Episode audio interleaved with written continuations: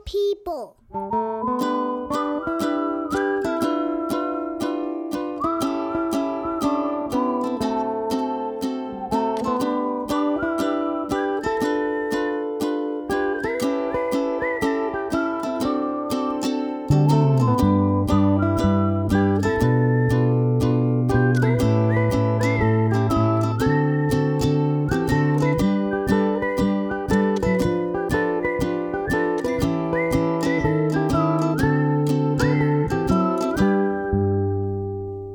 Hello, my friends, and welcome to No Normal People. I'm your host, Stephen Henning. And I am your female host, Dixie Lee Henning. Thanks for I specifying. don't know why that. we have to differentiate that, but I appreciate it. I identify as Steven's wife, Yep. and Steven's wife identifies as a female. Cool, cool. Well, You're and this welcome. and this is a podcast where we prove that the more you get to know the normal people in your life, you discover that there really are no normal people in your life.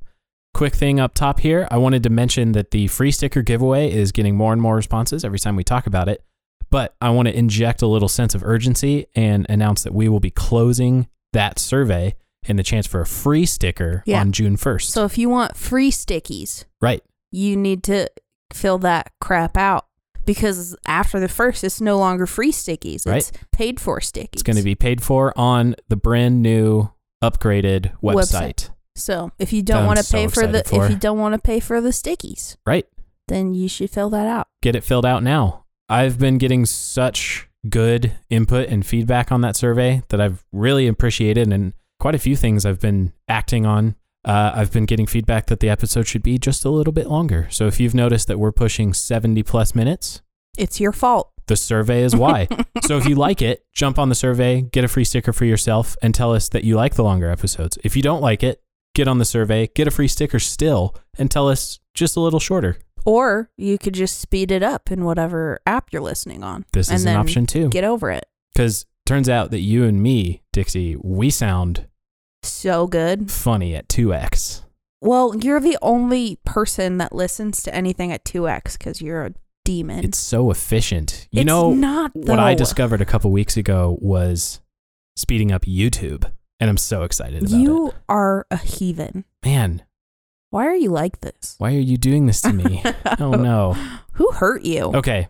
In this episode of the podcast, we talk to my childhood best friend, Alex Falcongrove, who actually was Falconberg before Yeah. he got married. That's a whole fun That's a story whole we get thing. into on the podcast. But That's a whole thing. growing up in Colorado, my very first conscious memories as like a human, you know, the memories that are trapped like In up here your- in, in this your skull dome, meat? in the skull, in the brain. Yeah. Yeah, this gray matter.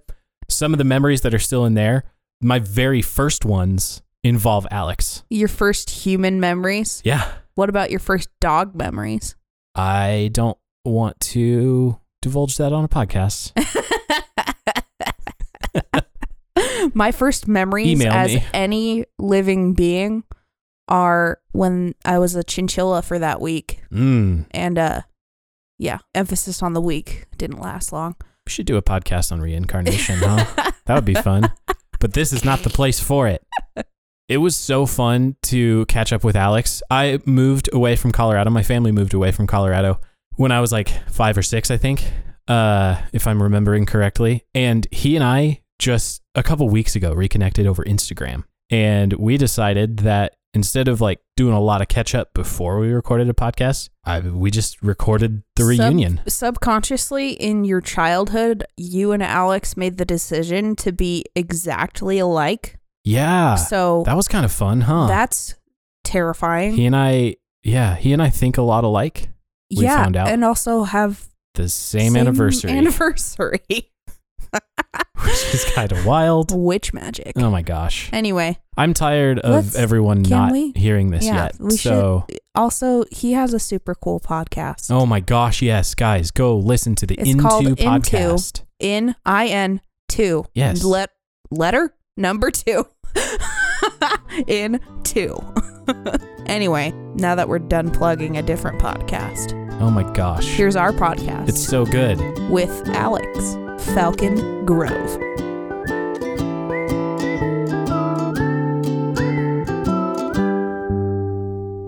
Here we go. Alex, are you ready? I am ready. Cool. Puzzles or board games? Board games, Instagram or Twitter? Instagram, Oceans or lakes? oceans, Rain or sun? sun, Tea or coffee?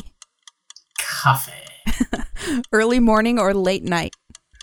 late night, Summer or winter? summer, Libraries or museums? museums, Cats or dogs? dogs, Pancakes or waffles? French toast. Was I prepared for that one? Absolutely. Yes. Sunrise or sunset? Sunset. Sweet or savory? Mm, going with sweet. Do you call it soda or pop? Honest, this is the one that I don't know the most. Out of all the rapid fires, I think I'm gonna have to agree with Dixie Thank you. that you just call it what it is. Hogwarts or the Shire? Hogwarts. Yeah. He's my best friend Yeah. now. Sorry, That hurts. a Kitty and little. I went to the, the Hogwarts place in London. Oh and, my you know, god. That's that's like a holy mecca journey. my friend. What? Ugh. Yeah. What? I'm gonna cry. I'm fine. Ugh. Mhm. my soul just died. Okay. Pizza or tacos? Tacos. Books or movies? Oof. Movies. Sweater or hoodie? Hoodie. Handshakes or hugs? Hugs. Introvert or extrovert? Introvert by default. Phone calls or texts? Probably texts.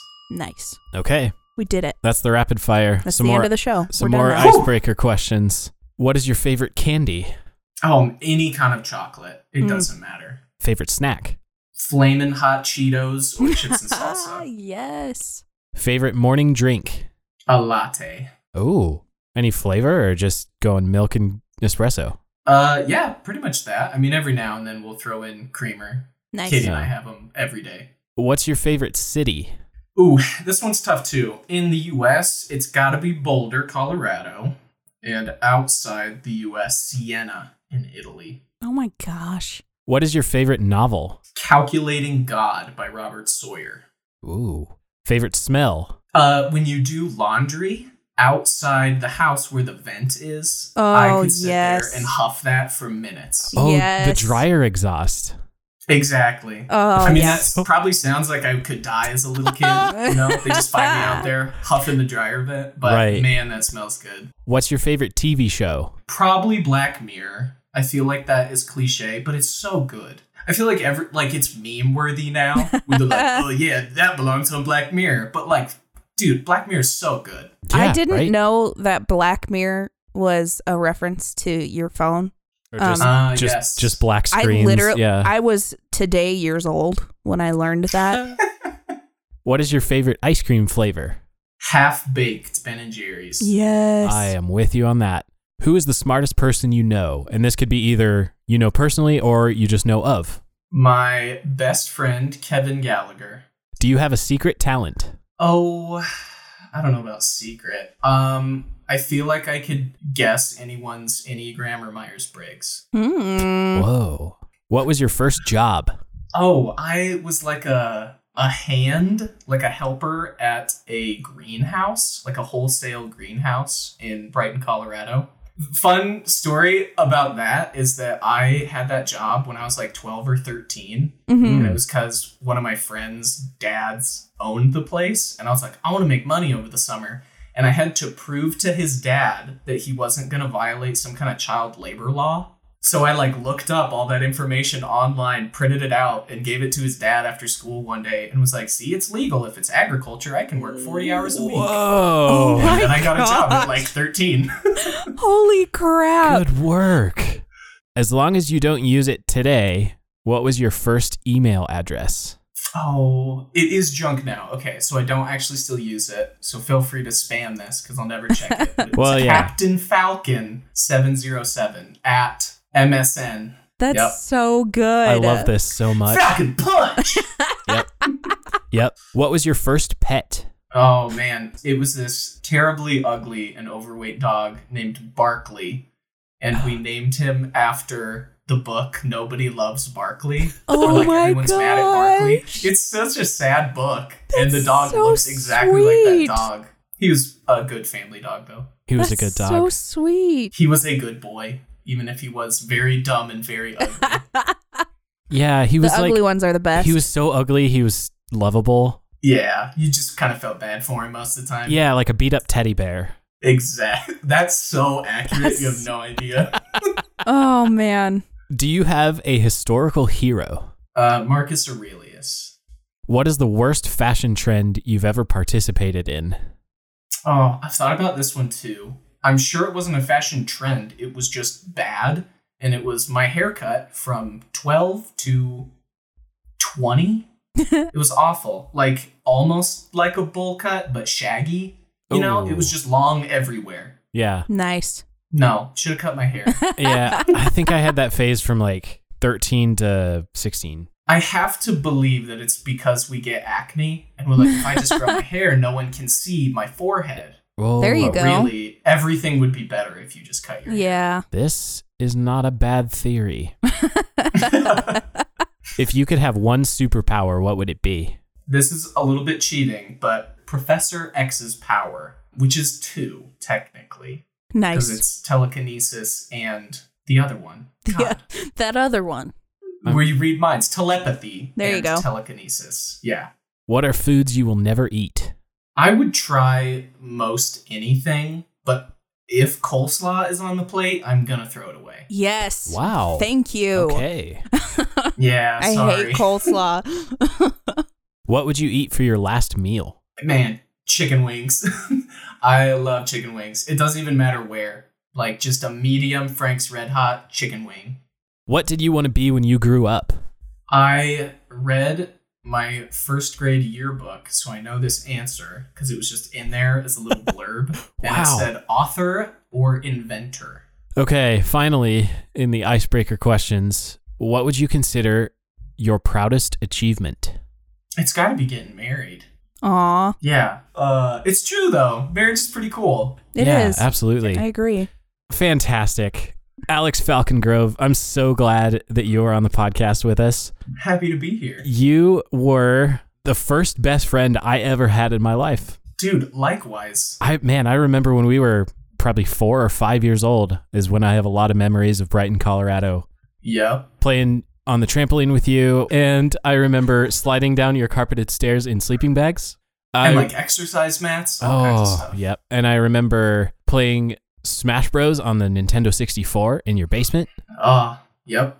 My good Some of the most angry moments of my life. Playing Yes. Smash Bros. when I was young. Yes, absolutely. And then my family went and moved to Iowa, and it crushed my Jerks. soul, crushed my heart to leave you, Alex. But uh, That's true.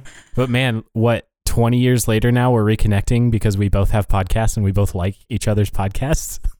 Yes, it's awesome. I've listened to your episodes and I am so I'm so looking forward to talking to you because I like who you are. Oh, Which like who would have thought, you know?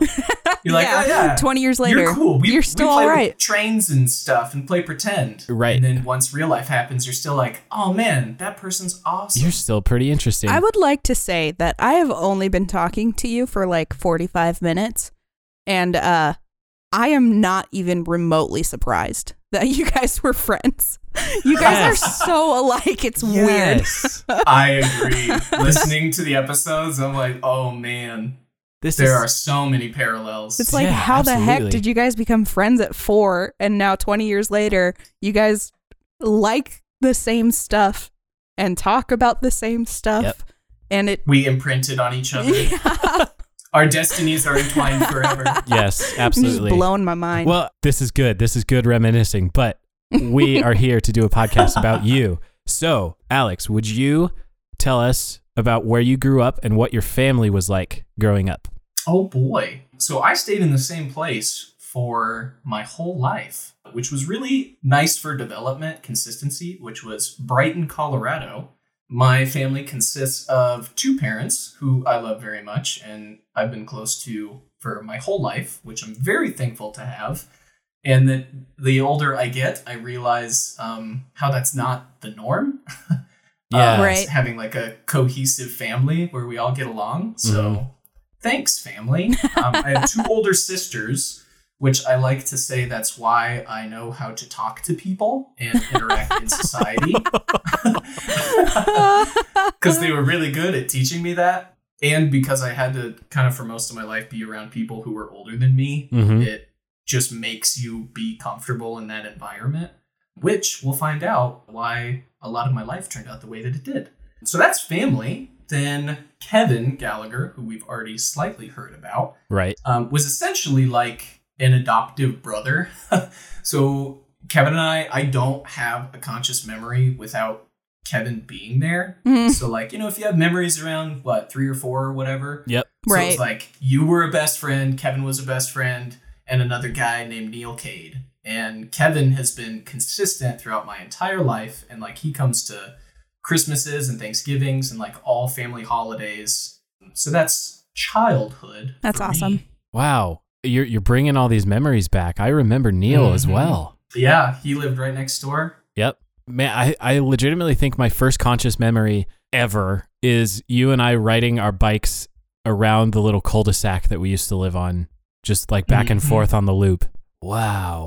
Yep. or scooters. Uh, there's all or rollerblades. You know, we had all kinds of fun toys. We had a lot of Um, wheels to attach to our bodies. a lot of dangerous things to do on asphalt. Right. like Transformers. Absolutely. I don't know how you felt about your upbringing, Stephen, because we grew up on essentially the same street. Yep. But for me, that was like maybe lower middle class in Colorado. And I remember my family like being in debt for most of my life and Hmm. So it was like, even though we were all doing okay, there was like a constant, like, are we poor? You know, like, we can't afford everything. And, like, that was on, it was often a topic of discussion. Like, Wow. no, Are we can't we do that poor? because money. So that was my childhood. Wow. But that eventually changed just as my dad kept furthering his career and then as my sisters left the house. Sure. So like by the time I'm a teenager, it was upper middle. So that definitely influences kind of like a fear that I have with money, but we might get there later. So there's there's an aspect of like there were times where money was not a thing and like it was minimalist and happy, but there was still like no, you can't buy everything that you want. Huh. wow. So you grow up in Brighton. You go to high school in Brighton as well. I do. Okay. Yeah. My freshman year, I went to Brighton High School and then I transferred to Eagle Ridge Academy. And the reason I did that was because they offered concurrent enrollment. So I was also taking college classes. as Nice. I just did normal Ah, high school. Yeah. Nice. So I left high school with an associate's degree. um, Dang. Which this is fun later because Katie, my wife, also grew up in Brighton, but we never met each other. And she is a year younger than me. wow. She also went to Brighton High, but we never met because I transferred before she was there. Whoa. Wow. And thank goodness because we would not have worked in high school. Oh no. we both grew a lot. That's good to, to be, fair, that Steven and I self-aware. Mm-hmm. didn't work in high school, Mhm. but we figured it out. We- yeah. We did Nice. our, we did our best. Okay, so when you graduated high school, what was the associates that you graduated with concurrently? It was just associates of arts. Okay. Nice. So it was through Front Range Community College. So Okay. you just graduate with a community college degree, Sure. essentially. And following that, do you go and get a bachelor's degree anywhere? Oh, I certainly try. the way that I phrase it so that I don't technically lie is that I spent four years at college and I finished college because I was all done. Do I have a bachelor's degree? No, I did not. Did I lie No. in any of those sentences? No, I did not. so I do I do end up going to CU Boulder, which part of me looked down on because that's also where my dad went. It was still in Colorado. That was Mm. the Colorado State School. right. And I had really high aspirations leaving high school, you know, so I was like, man, am I going to go to to school in New York? Am I going to go to California and study? My, you know, MIT was on the table. So all things that were potentials. What ended up being the deciding factor was just money and scholarships Right. I Um, see. and being close to family. And that is a theme throughout my entire life of like, because I have such a good support system, it's really hard to leave Mhm. and I don't want to miss out on my sister's lives or my parents' lives or now my nieces and nephews' lives. Yeah. Um, so being in Boulder, that's only 45 minutes away from my hometown, Mhm. which was far enough to be independent, but not so far that I couldn't go back for holidays or even a weekend where I'm like, man, um, school sucks this week and I need a break. right. Yes. Right. So yeah, I go to CU Boulder, which ends up being awesome. Love it, highly recommend it. Even though I don't recommend college to everyone, being someone who didn't even end with a degree. Yeah. Did you ever have Um, a declared major? I did. So I started as engineering physics, which is a physics degree but a bachelor of science. Yeah. Um, which is counterintuitive because you're like, physics is science. No, that's a Bachelor of Art degree. So if you do engineering physics, then it's a, a BS instead of a BA. okay. uh, Wow. So I do that. I want to say I do that for a year. And eventually I switched to mechanical engineering because after a while I just kind of realized like it's better to generalize. Everybody knows what a mechanical engineering degree is, not everyone knows what engineering physics is Right. and especially for jobs, you know, they would list like here are the majors that we want you to be pursuing or have, and engineering physics is on those lists because nobody knows what it is. Ah, I see. Even though I think just deductive reasoning, it sounds like it's fairly close to mechanical engineering already. oh, certainly, yeah. The, really, the only difference is I want to say instead of taking like your high level engineering classes like thermodynamics and dynamics, those types of classes, instead you're taking high level physics and theoretical physics. Oh, I Right. see. Okay. which to me are objectively more fun and interesting. um, Yeah, right. Because the theoretical stuff is the stuff that other people have not figured out yet. Whereas if you're just studying thermo, it's like, okay, There's a I'm just, right I'm just answer. learning the things now. yeah, a little bit of both. And what's cool about physics is you get to a point. So, like physics one and two is when you're studying mainly Newtonian physics, Mm. but eventually. Uh, in physics three is when you start talking about the E equals mc squared and how space time can bend yes. and relativity. Right. And so you hit a point of physics people being like, the universe doesn't make sense, but we're certainly trying. And here's our best method so far. Where engineering is like, this is the way it is. Here's your equation. Figure it out with brute force. This is the way it Um, will always be. Get over it. Yeah. And eventually, part of the reason why I don't finish is that I stop loving engineering and Mm. what kind of sucks about the whole story is that I start in first grade, right? What do you want to be when you grow up? An inventor. Yep. And that's consistent for my entire childhood. Yeah. In high school, you know, I start to take like intro to engineering classes. I'm taking math and science. I'm loving it. I end up taking robotics in high school. And I'm like, oh, heck yes, engineering, that's the way to go.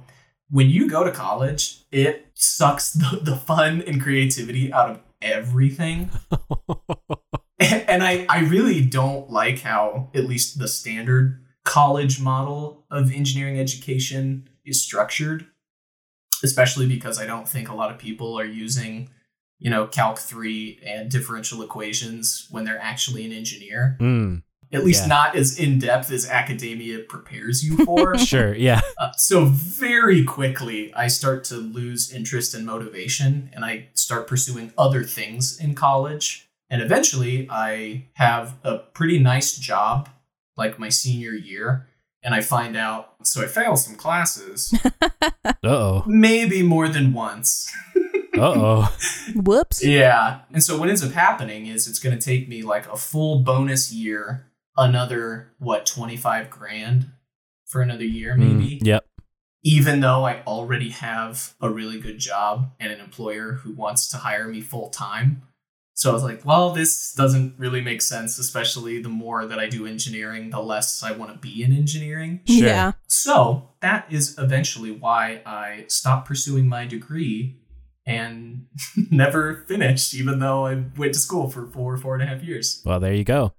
And was the employer at that time your current employer now? So throughout college, I had an internship with Ticomet, which was a medical device manufacturing company, and I was a continuous improvement engineer.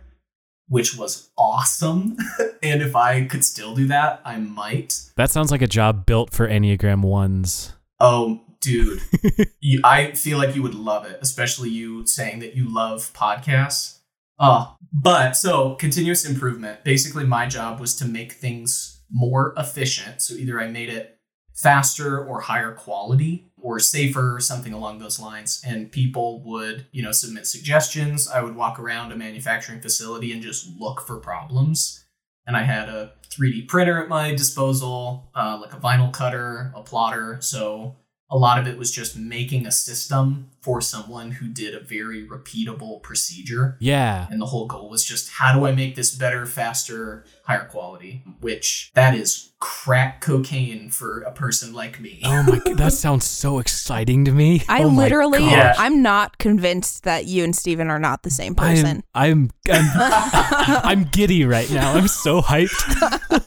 yeah, it was pretty cool. So that is not the job that I currently have, but that is engineering. So eventually, once I get to the point, I want to say like my junior or senior year, that's when I start deciding like "Hmm, engineering might not be for me. Maybe I'm more business minded because Mhm. there's like this structure thing. I'm doing a financial side, systems. hmm, we'll see. So I pursue a business minor. I finish my business minor, but not my major. Nice call Yeah, Uh, there you go. and I decide maybe I should get more experience in the business world since I've already interned with an engineering company for like two and a half years. Okay. And so I just look on a CU job board, and there's one that says executive assistant to the CEO. I say, hey, that sounds pretty good. And the pay was significantly better than anything I saw, you know, related to engineering interns or whatever. You know, they're Wow. getting like 12 to 15 an hour, and the Right. starting executive assistant was like 2250, where I was like, what the heck? Gee, Let's do that. Yeah. Right? so for both of those reasons like hey how what better way to learn how to run a business than to just shadow the person who runs a business Right. You'll probably learn a ton from that Yep. and it was with Tylee Roofing who is who I currently work for and I through a fluke basically I get lucky a lot throughout my story and I think people don't talk about that enough Oh, yeah. The, a lot of success the should luck be factor? attributed to luck no yeah, like luck kidding. favors the prepared, but Yes. also Oh my and sometimes gosh. the bold. no, exactly. And it's worth rewinding because there's some fun stories in college. I join a Christian fraternity called Alpha Gamma Omega, and that is one of the reasons that I stopped being interested in college. Whoa. So, Alpha Gamma Omega, I joined it because I saw sidewalk chalk on campus and it said Christian fraternity. And I looked at that and I thought, haha, that's a dumb oxymoron. That is so dumb. Why would anyone do that? What does that mean? that sounds like fun. yeah and this is as i'm jumping between campus ministries you know trying to find out where you might fit in Mm-hmm. Right. and eventually i get invited to one of the christian fraternities bible studies and i hear like hey they also do this thing on campus called i'm a christian ask me anything and they just set up a table i would say that it has a structure similar to like uh, stephen crowder's change my mind Oh, Right. yeah. Yep. but probably less aggressive. But essentially, like, hey, here we are. This is us trying to do evangelism. Right. And being in Boulder, like, you have a ton of people who are going to engage with you. Yep. So that style of ministry was really appealing to me. So I thought, okay, maybe it's not as dumb as I think. And I start hanging out with the brothers of the fraternity, and they end up being awesome. They're really cool guys, very down to earth. And what is so weird about fraternities is that it's all these college guys being having authority over themselves. like there is no grown up. There is no paid staff. Like every Yikes. other ministry Yikers. you know has some has someone there to be Yeah. like all right i'm i'm the one who leads this oh, no. you know i'm being funded by blank this is like you might have uh, an advisor who goes to your meetings like once a month but it's just a bunch of college guys who are christians who want to figure this thing out and that ended up being the best thing for me Right. Okay. college. And we ended up having a house. So I lived in a fraternity house my entire college career. Wow. and I lived in one of them with 16 other dudes. Nice. And it's insane and so fun and so good for your soul and so good for relationships. And to this day, like those are my best friends that I still talk to. Yeah. And I don't know that everyone comes out of college with like that many close, good friends right. and we'll probably get to like spirituality and deconstruction but the other best thing about a community like that is regardless of where people's beliefs pendulum swing or wherever they're at Mhm. like you lived with those guys you went to meeting with those guys every week Yes. you did life with them throughout all of college like nobody it's it's hard to compare and contrast to church because church is like do you believe these things and if you don't it's kind of hard for you to belong here Right. at least that has been how I felt coming to adulthood. mm-hmm. But having that group of guys, they're just like, yeah, we're brothers. Like, this is what we're here for, regardless of what you believe. Excellent. So, that is step one to Alex losing interest in college. so, eventually, I become president of that Christian fraternity, which, and I should clarify, because you probably have questions of like, Christian fraternity is an oxymoron, Alex. what is that? um, so we were we were a dry house, which means no parties in the house, no alcohol in the house. Yeah. Right. Everyone was clean. Yeah. If we had a party, we brought in our own DJ, and there were snacks and soda slash pop. It's like fruit uh, snacks. Yeah, it's it's like just upgraded youth group. fruit snacks and Mountain it Dew. really is. Yeah, like if you've been to a college ministry party, it was that, Yeah. but probably a little bit more fun because we were unsupervised. right. Well, Um, yeah. Like one of our best stories is that we built a slip and slide out of our fraternity house window, Oh my gosh. and it was awesome. wow. and the only reason that I ever had the cops called on our house is because we played music after eleven o'clock. Mm. But little did they know we were good little Christian boys who were shutting down the party at eleven anyway. Yeah. Perfect. Take that. So I am president of Alpha Gamma Omega, and my senior year ish of college, I find out that I'll have to take a bonus semester, which is Mm. why I say four and a half years. Yep. And there is an interfraternity council, which is called the IFC, Right. which all these fraternities are part of. So in Boulder, all the fraternities are not affiliated with the school. And that is very different from normal state Hmm. schools Yeah. because the university governs it. Oftentimes, they might even own the property that the fraternity occupies. Hmm. Right. Mhm. Not the case in Boulder. So, there's this other thing called the IFC that all the fraternities are a part of, and they self govern, which is pretty surprising that it works, but it's been amazing because it's worked for the last decade. Mm-hmm. And they say, hey, we are having elections and no one has applied to be president of the IFC. If anyone in your house is interested, please apply. And by then, I had not been president of AGO for like a year. And they tell me about this, and I think, you know what? Might as well. You know, do I have the experience to represent 1,200 fraternity men in houses that absolutely have parties and are not all good, easy little Christian boys? No, I absolutely do not have that experience. Why did I think I should do that? I don't know. Hubris, Um, maybe. I guess. And also, like, I'm so I'm an Enneagram three, and this will come out more and more. Mm-hmm. So some of it was just like, I want the position. I want Yeah. to see if I can do it. I Yeah. want the And some of it authority. was like, maybe I'm supposed to do this, and that's kind of the Christianese coming out, Yeah. which may or may not have been true, but that's certainly how I felt. Sure. Like, the president of the Christian fraternity ends up leading the whole Christian community or the whole fraternity community, and Yeah, like, they'll- everyone's better for it. Um, They'll probably make a movie out of that. you know? a, a bad Christian film. Yeah. yep. God's Not Dead, Part 7.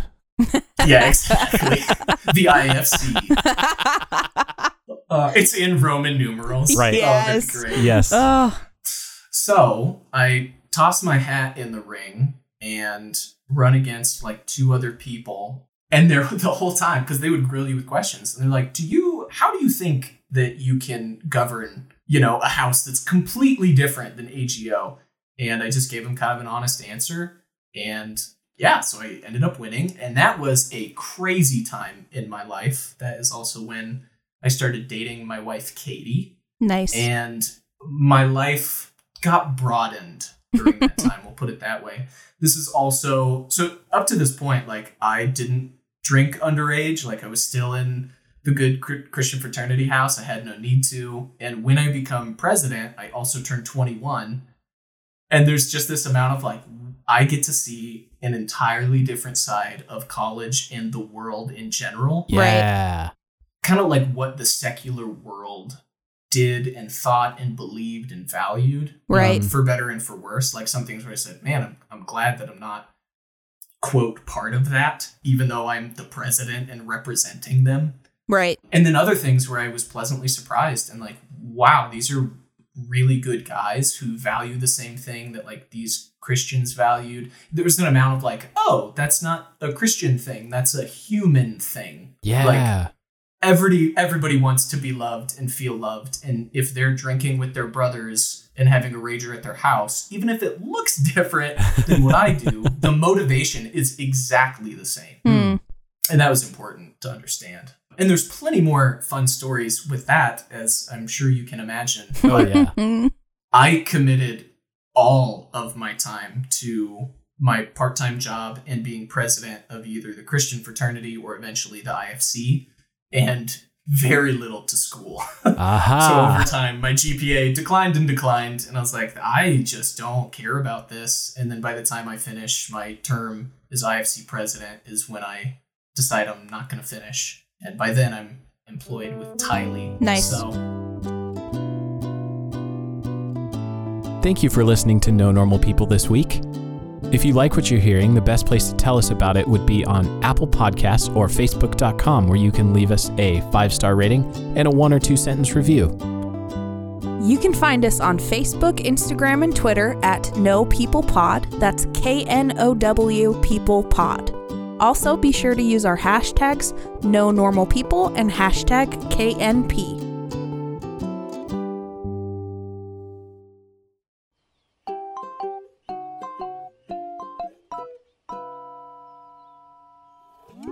Hi there, my name is Dixie Lee, and I am the host of Author's Intent. As a movie addict and book enthusiast, I both love and hate the decisions some directors make in book adaptations. Join me as we go through the best books this world has to offer as we dive into what the author intended. We'll talk about the things that were done well, as well as some of the major faux pas in some of the most beloved stories. Season 1, Episode 1, we will be diving into the wonderful world of Harry Potter, starting, of course, with the Sorcerer's Stone. You can follow this podcast on Instagram at Author's Intent. And a special thanks to Louis Zong for the use of his song Melody Meadows off of his album Levels.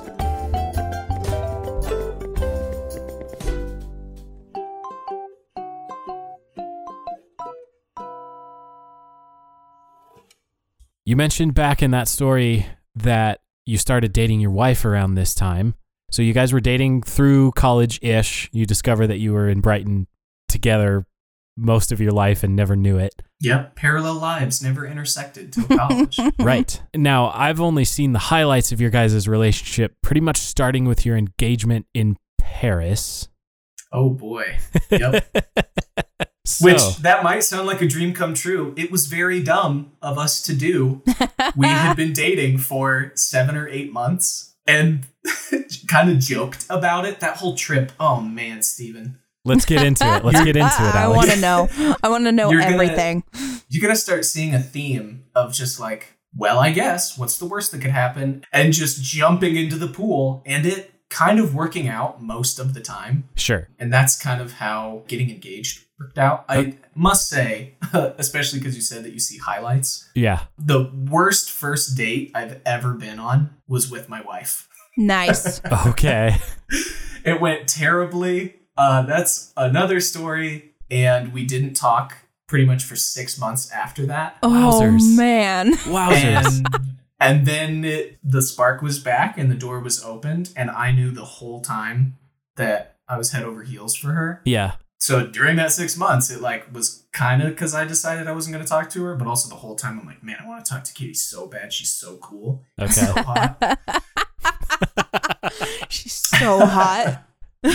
so eventually we actually start dating in like August officially. And we, ah, again, this is my family being cool and Kevin being very smart and very impulsive and very fun. Right. So she is around, I want to say in October, hanging out at my parents' house um, with my parents and with Kevin. And we're all having a nice time. It's like on a weekend. We're going to have a family dinner or something. And I have to leave for some reason for a couple hours. And Katie's hanging out with that group.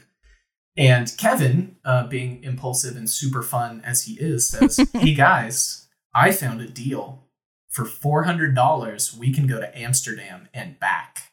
And everyone says, That sounds like a great idea. All right. Right. uh, Let's buy tickets right now for spring break.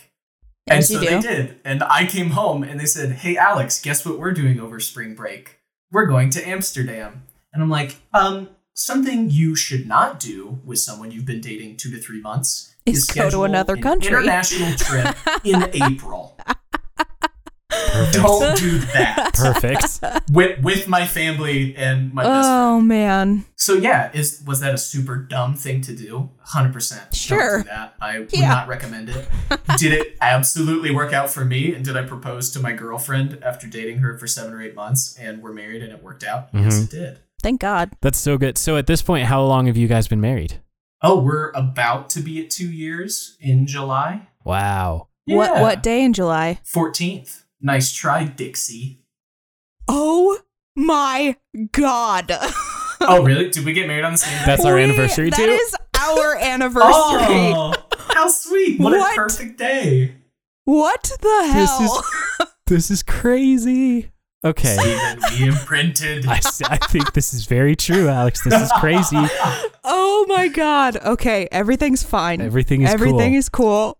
Alex, talk me through what happened with your last name when you got married because ah. for your entire life you were Alex Falkenberg and then you married someone Correct. named Katie Congrove. And now I am Falcon Grove. I love that. So what was what was that decision like? um, as with most things, it started out kind of like a joke. so you know how you have a couple name. So Yeah. like Dixie, what was your maiden name? Park. So you would have been like the Parkings, Some- yeah. the the Hankers. Everyone, all couples, at least in college, you know, you would pair up. and they'd be Yeah. like, oh yeah, that's the you know whatever's. And you I combine think it. Sure. people call Or Or us like or like Jim and Pam is jam. people These- called us these kinds of- Exactly. Stixy in high school. I, I'm- remember Oh, that. that's good. This is I the- like that. This is the first time I've heard yeah, I this. know. There's there's a reason for that. That's crazy. Okay. um, so everyone's calling us Falcon Grove, you know, just for fun, and it was fun, and we that was just our little couple name. Yeah. Right. And then we like actually kind of seriously started talking about it as it got further through our engagement. And I bring it up to my parents, and my dad was so cool about it and so excited Yeah. which I think most people would be like, "Geez, did you like not get along with your father? And you like don't want to have his last name?" Right. Yes. But he was super down with it because he's like, "Yeah, dude, Berg is like the least cool part of that last name. And Falkenberg, I, I will say, is already pretty cool. Yeah. I agree. But yeah, Berg, Berg is like." you Meh, know, yeah. starts out good and then Kind of dumps on it. Right. Yeah. and we started thinking about the symbolism too so like i'm kind of the last of the falconbergs and katie is the last of the congroves at Mm. least on this side like i'm sure we have more extended family there's a plenty more male falconbergs Right. Sure. um, but that idea of like hey why do we do names the way we do you know and without like we weren't thinking about it that deep but that was part of the conversation yeah. of like yeah let's let's give both of our heritages credit because it is working out like we kind of got lucky in that our names fit together really well Right. Right. and let's do it so i got to go through the fun process of changing my name so i know what all the ladies have to go through Uh, Oh my um, gosh. yeah. Yes. It's fun But- times. ours is even more difficult because it's a new name Right. so if i said i would like to be congrove and katie kept her last name that's easy you just fill out some paperwork i mean it's still a process Sure. but- Right. For sure. if you make up a name, which is what we did, you have to Oh go my. through so many hoops and go talk to a judge and tell the judge why you want to change your name. And the judge has to say yes and they stamp a paper. so my name is legally Falcon Grove. Katie's is not, and we've almost been married two years. Wow.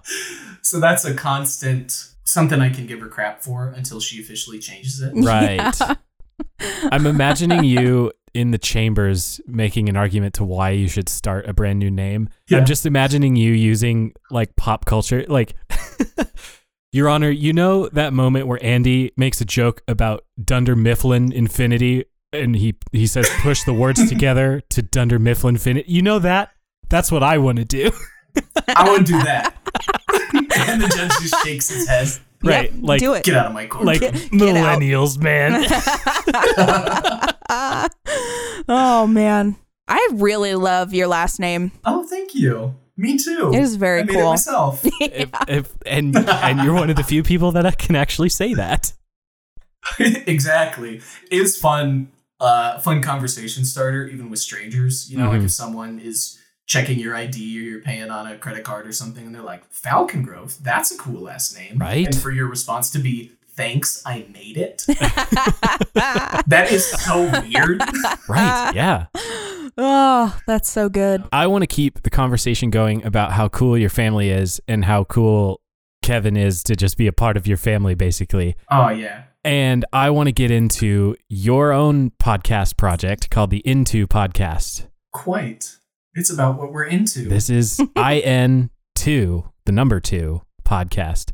And I absolutely love your guys' tagline at the very beginning because you know, you know, our show is no normal people and we're kind of riffing on the NO inside the KNOW. hmm So clever. But so when you say in your tagline, we seek to incite insight, I Oh. I'm so excited by this. So this is a show, this is your tagline. We seek to incite insight with our friends and listeners. We spark laughter and strive to deepen our understanding of the world and the things we share it with.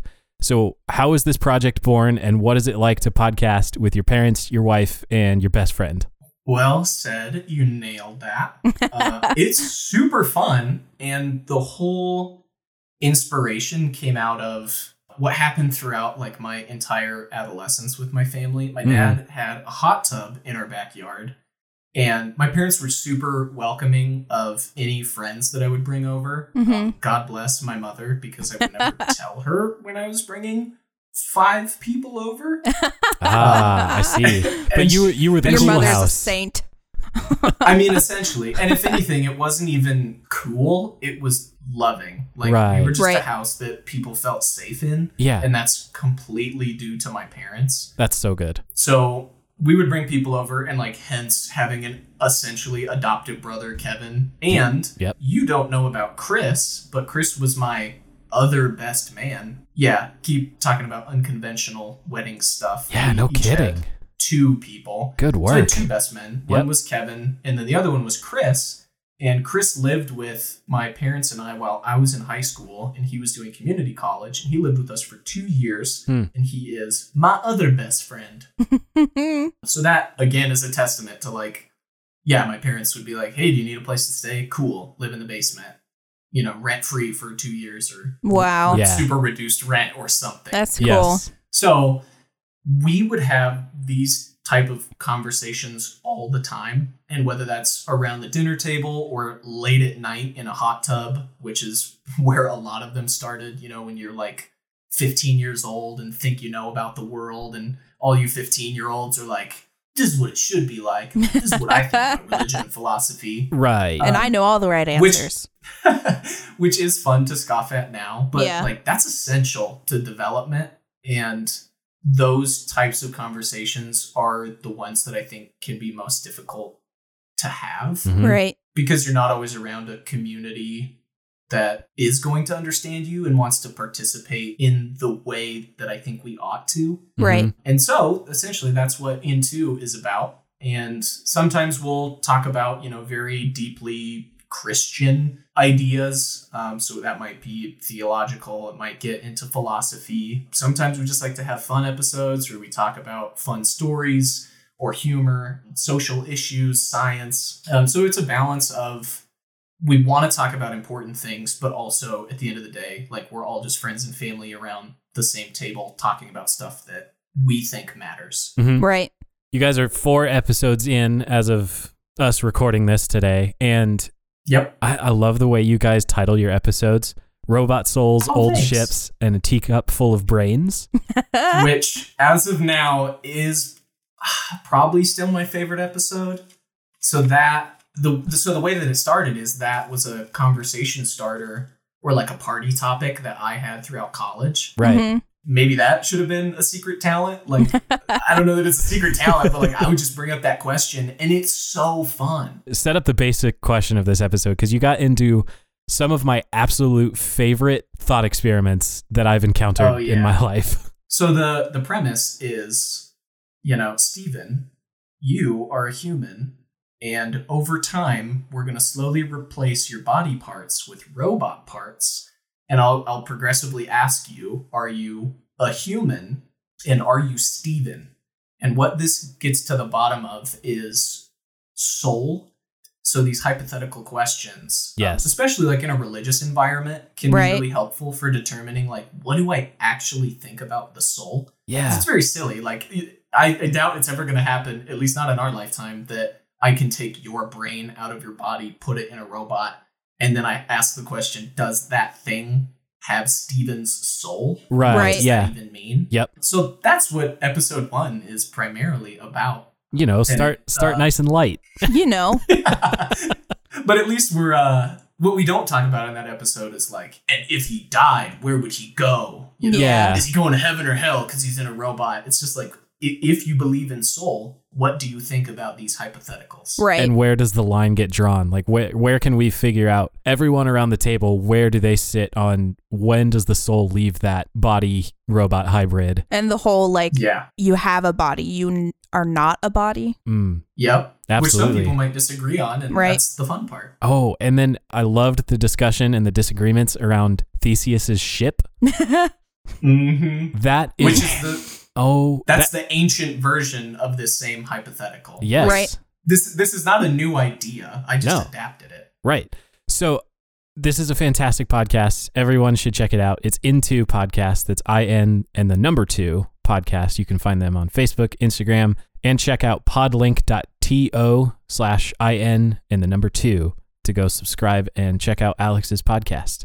What is it like podcasting with your parents, especially when concepts of, especially theological and spiritual deconstruction come up? What's it what's it like to sit alongside the people who raised you in what you've deconstructed? Mm. So it would have been a lot more difficult depending on what time of my life we were talking about these things. My story is that my dad and I kind of go through deconstruction at the same time, which is when I'm 16, 17. Okay. And it all starts with a discussion of science and just being like, hmm, can I believe in an old earth and still be a Christian? Can I accept Mm. evolution and still be a Christian? Sure. and just kind of slowly thinking through these things and of it i feel like it's a house of cards that will eventually fall down and that you'll have to rebuild at some point Mm-hmm. and that journey takes years so for my dad and i you know full circle if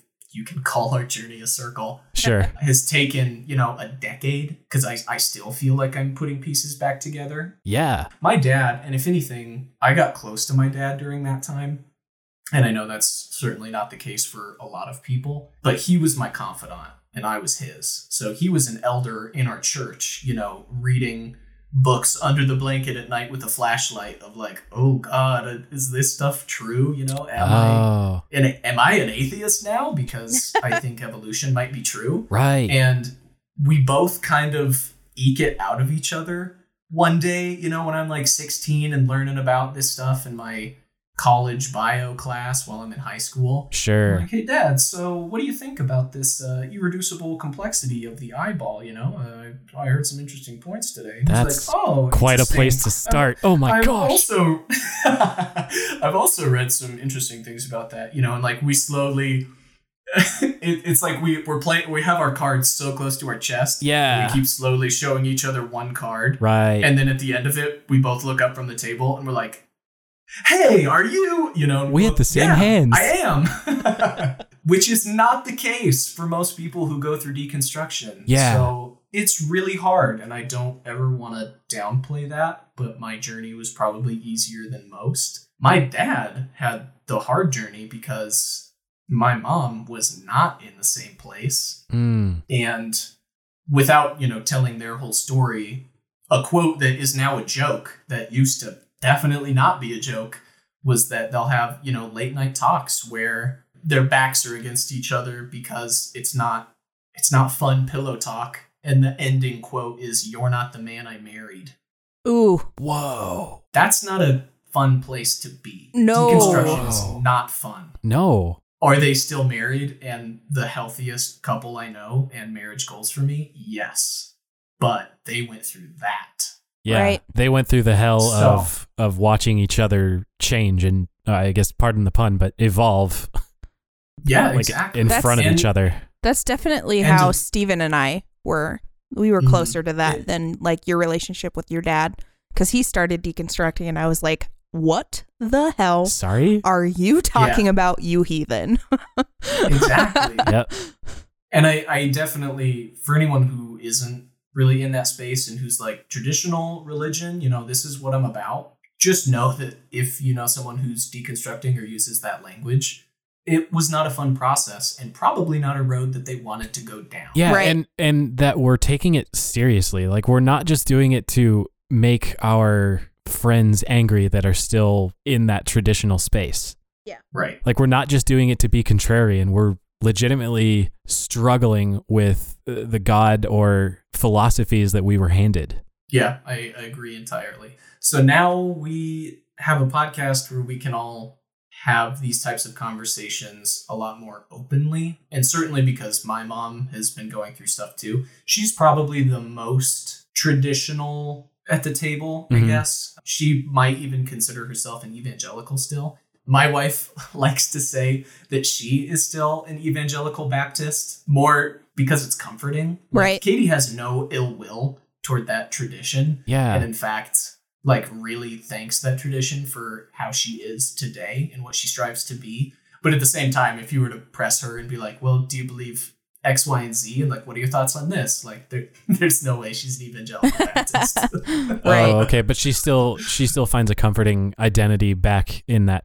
I, yeah back. In the no, title. no negative thoughts yeah, and even the language of like back in that tradition implies something negative, but that's that's not where she is.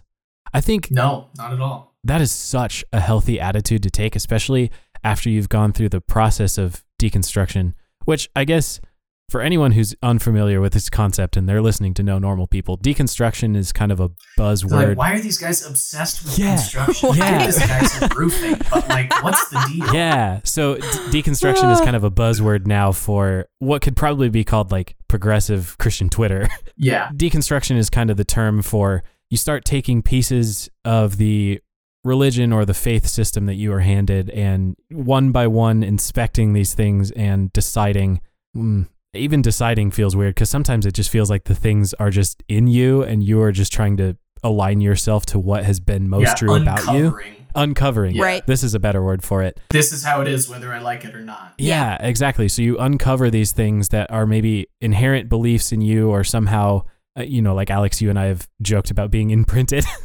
this whole episode. But, yeah, you know, some of these things certainly seem to be in common with a lot of traditions. And I I- like, I don't know, for me, my deconstruction journey started with questioning the nature of hell Mm. and the, the, the concept of afterlife in general, but it, it started with hell and whether it was, you know, the classic eternal conscious torment version of like Jonathan Edwards that we read about, or if we're dealing with, uh, annihilation yeah, there's another conditional immortality is another way to say that, or if we're dealing with Christian universalism, uh, which is what Rob Bell essentially blew up the church with his book Love Wins for. Yep. yeah. you know these things man so your your journey started with evolution and the idea of creationism old earth young earth Yep. one of our or one of my favorite questions on this podcast is to ask how would you describe your spirituality today compared to your childhood so i guess starting with deconstructing evolution what kind of steps did you take to get you to today Oh man. So just to and also to get like my my childhood church background in perspective, like we were the family that left church last. and like we're at every service and not against our will. Like I never thought church was boring. I loved church. I loved youth group. Mm. You know, Kevin was there. That's how I met Kevin. Yep. Like church to me was the best thing. I loved it. My parents loved it. I loved the people there. Eventually I learned to play the drums, which was, you know, mostly motivated by worship music and eventually playing on worship teams. right. So there's a lot to be thankful for. And I had a great youth pastor throughout middle school to like my sophomore year of high school who did so much, I guess, one on two time with Kevin and I. Like it was a pretty small church, but Right. Oh, he, yeah. he sought us out. And, you know, we were coming to Saturday night service and Sunday service. And like if there was anything on a Wednesday, like we were also there. So he saw us all the time. And for me was probably my primary father figure until I go through deconstruction. So it's great that my dad and I connect with deconstruction, but like for a while, I loved my dad, but like we weren't all that close. Sure. He- I Yep. was like, yeah, I admire you. I know you love me. You provide for me, but maybe we don't get each other.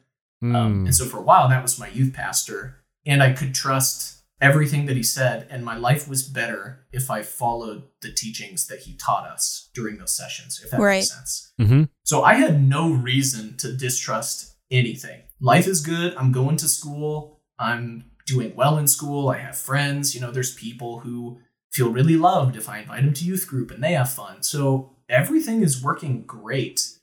And two things happen simultaneously. One, that youth pastor ends up leaving our church in kind of a messy way. That was the first, like, why did the church do that? That hurt me Mm. what can I not trust you guys anymore on just like a macro scale, which I'm sure everyone goes through at some point. I went through that when I was 15 in like a very formative time in my life. Right. Yeah. Um, so I start to get angry at the church. They got rid of pretty much my favorite person, other than Kevin, maybe.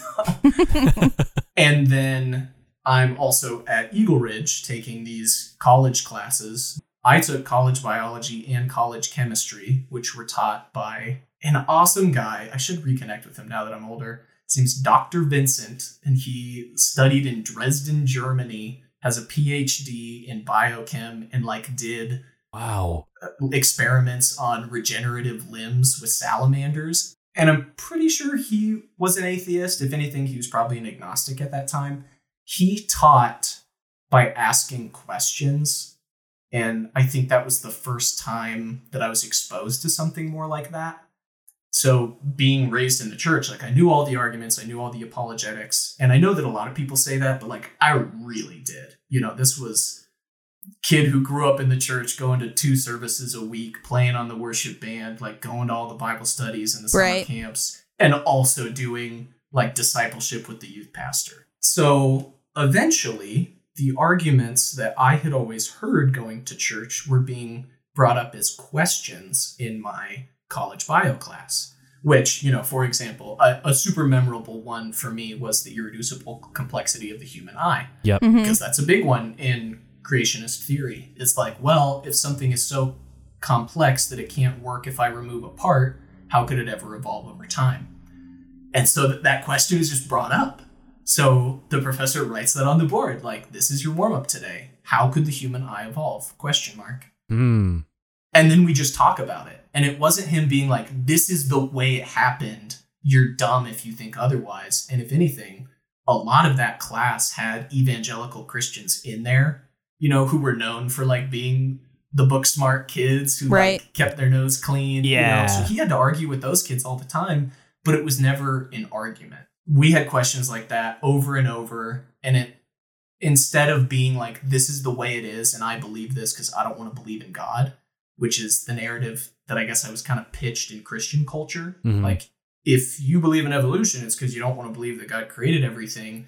And, you know, there's probably some kind of inherent sin in that. So instead of that, it seemed like honest questioning and going through that class. And then I, you know, started also reading other books about it a book that he gave me that he probably should not have. Like, I don't know if he could get in trouble for this as an educator, Mm. but I was always asking him questions after class, and he gave me the Counter Creationism Handbook, Hmm. which Whoa.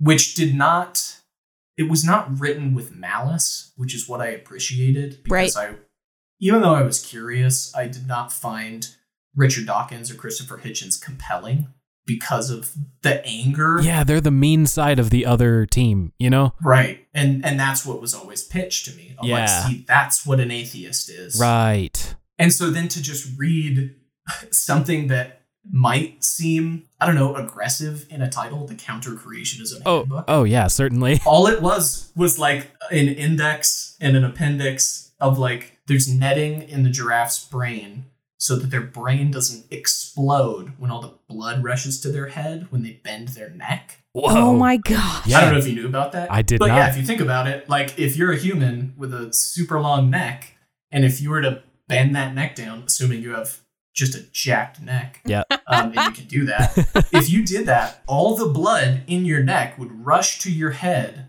and all your like your head would explode, or at least the blood vessels in your head would explode, Yep. and you would die. Yep. So that's something that I hear, and I'm like, huh, I wonder what their answer is. And I read in the handbook, and it is a really informative answer that makes intuitive sense and like logical sense. And so I would do that with any kind of thing that I had heard from the church of like, this is why evolution is false. And it, I wouldn't say that I was swayed in those moments, but there was like, oh wow, these are not these are not easy to write off, and I've been told too simple of answers hmm which just reinforced like hmm can i trust the church you know they get rid of this person that was really formative who I, I loved and then also like the things that i was taught might not be true question mark Right. so that starts a journey of course when i get to college i'm still wanting to pursue a campus ministry and i get involved in a christian fraternity because i haven't found any alternative to that kind of community Mm. Hmm. and especially being entrenched in that in my upbringing. Yeah. Even as someone who was wounded by the church and might not trust the church even now, Mm.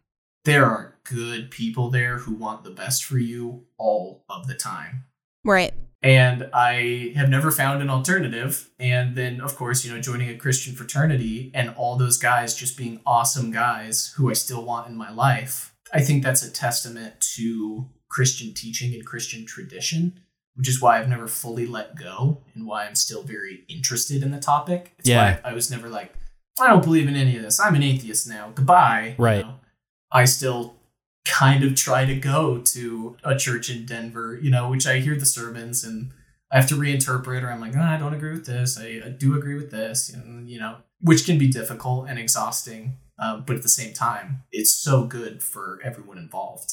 Um, Right. Well, So- and the community aspect of it, you mentioned back in your stories of your Christian fraternity, like these were the brothers that would, we're, we're going to be family regardless of what we believe. exactly, they want to do life with you. Like that's why they're here. They want to be Yes. good, virtuous men who support other good, virtuous men. Right. And if you boil it down to that, like that's what church is too, which is why it's why sitting on the fence is difficult. Like I Right. definitely see both sides kind of on the on the spiritual line.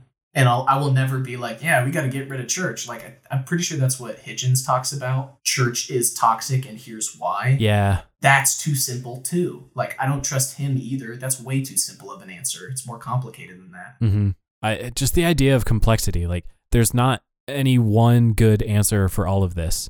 Y- There's various ways of of seeing all these things. And again, like you know, we covered Dawkins and Hitchens. These are the angry guys on this side or on that side, and then on the Christian side, we have angry people like Ken Ham who just can't let it go. Right. You know, Yeah. like y- for You're as- giving us a bad reputation, dude, and you can say that to people on Dude, both sides. chill. right, yeah, and Chill for out. and for you know there was entertainment value in it but for the farce that was the ken ham and bill nye debate that that's not what you and i are talking about that's not what we're interested No. in we're interested in No, the much that's- blurrier the much more gray between the black and white Exactly. just it's uncomfortably squishy most of the time but this is where we don't necessarily live on purpose but like you said as we were kind of defining deconstruction for ourselves it was this is what's being uncovered in us and it, these are tensions to manage and not just arguments to win hmm Certainly. Wow. Yeah. And the older I've gotten, and again, you know, I'm only 25, so it's Yeah, not like I figured everything out. right. the older I've gotten, I'm so wise now. I have had to become more comfortable with squishy. So you say it's uncomfortably squishy, and I totally agree with that. hmm And at a certain point, I think you have to just accept that that is how it is. Which, if anyone is interested in all this, we get to it on several episodes of Into, which have not yet been released Yes. as of this recording. I'm excited Um, for but it. like existentialism, like if you boil down reality and spirituality, like we're talking about theoretical physics, like what do you do with relativity? What there's so much stuff in science that we put, or at least a lot of you know um, non-religious people put a lot of trust and stock in science. Right. There Yeah. comes a point in science where we're like stuff's happening and we have no idea why, and in fact it's non-dualistic and counterintuitive. Like yes. how is light a wave and a particle? Right. know? and I'm, I'm sure people have heard that argument before, but can you imagine how that actually went down? Like the side that says, no, it's a wave. And then someone else saying, it's a particle. And then there's someone in the middle in the gray area going, hey guys, But what if? it's both. Yeah. And they're like, shut up. There's no way it's both, you know? The the thing. But like Ah. that, that's the nature of reality. And the thing that trips me out the most about light is its dual nature in wave and particle, and yet it travels at a constant speed. Yeah. Like what? it's almost like that's the example. Like if Right. there, for the record, I lean toward hoping that there's a creator, and that is a really fun, almost Easter egg in the world Oh yeah. of you know if there's a creator who wanted us to think this way, who's like, hey guys, it's more complicated. It's both, and also it's the one constant in the entire universe, and it makes all your calculations really weird.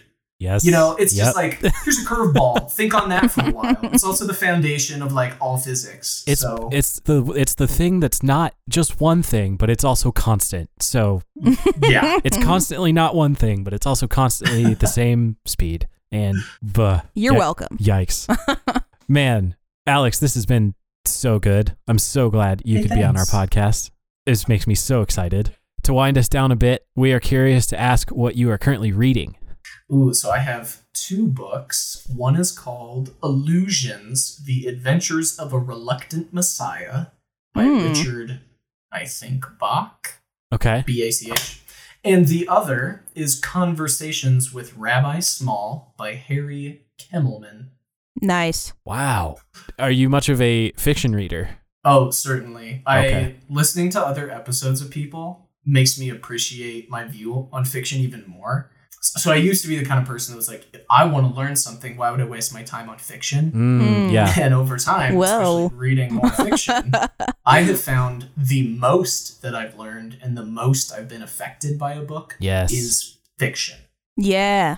Do you have a couple highlights? Oh yeah, the two that jacked me up, so more on like a spiritual journey. Yeah. Yep. really got me, I guess, kind of concluded deconstruction for me was Calculating God by Robert Sawyer, which Yes. is my favorite book. Yep. And the other one, Ishmael by Daniel Quinn. Hmm. What are you currently listening to? My favorite band is Ripe, and I listened to them today while doing some yard work. So I'll say them. Excellent. And then podcasts, uh, Planet Money. They're like 20, 25 minute episodes, nonpartisan Yep. scientific economics, very entertaining. Love them. What are you currently watching right now? This might be s- some movies you want to highlight or shows that you're into right now. Oh, so Katie and I watch a lot of stuff together. She loves film and she analyzes it and has all kinds of cool stuff to say. That being said, since being on quarantine, we have binged watch Yes. America's Next Top Model. Okay. ah, yes. And I'm I'm not proud of it. that is excellent. An actual recommendation is uh, Mr. Robot. We have Ooh. slowly been watching that. It's dark. I don't recommend it to everyone, but man, that's a good show. Fantastic. Alex, this has been so fun. Hey, I agree. This is super fun. I'm glad we reconnected. I'm glad you get to be on my podcast. To close us out, would you read our favorite quote for the podcast? The only normal people you know are the ones you don't know very well.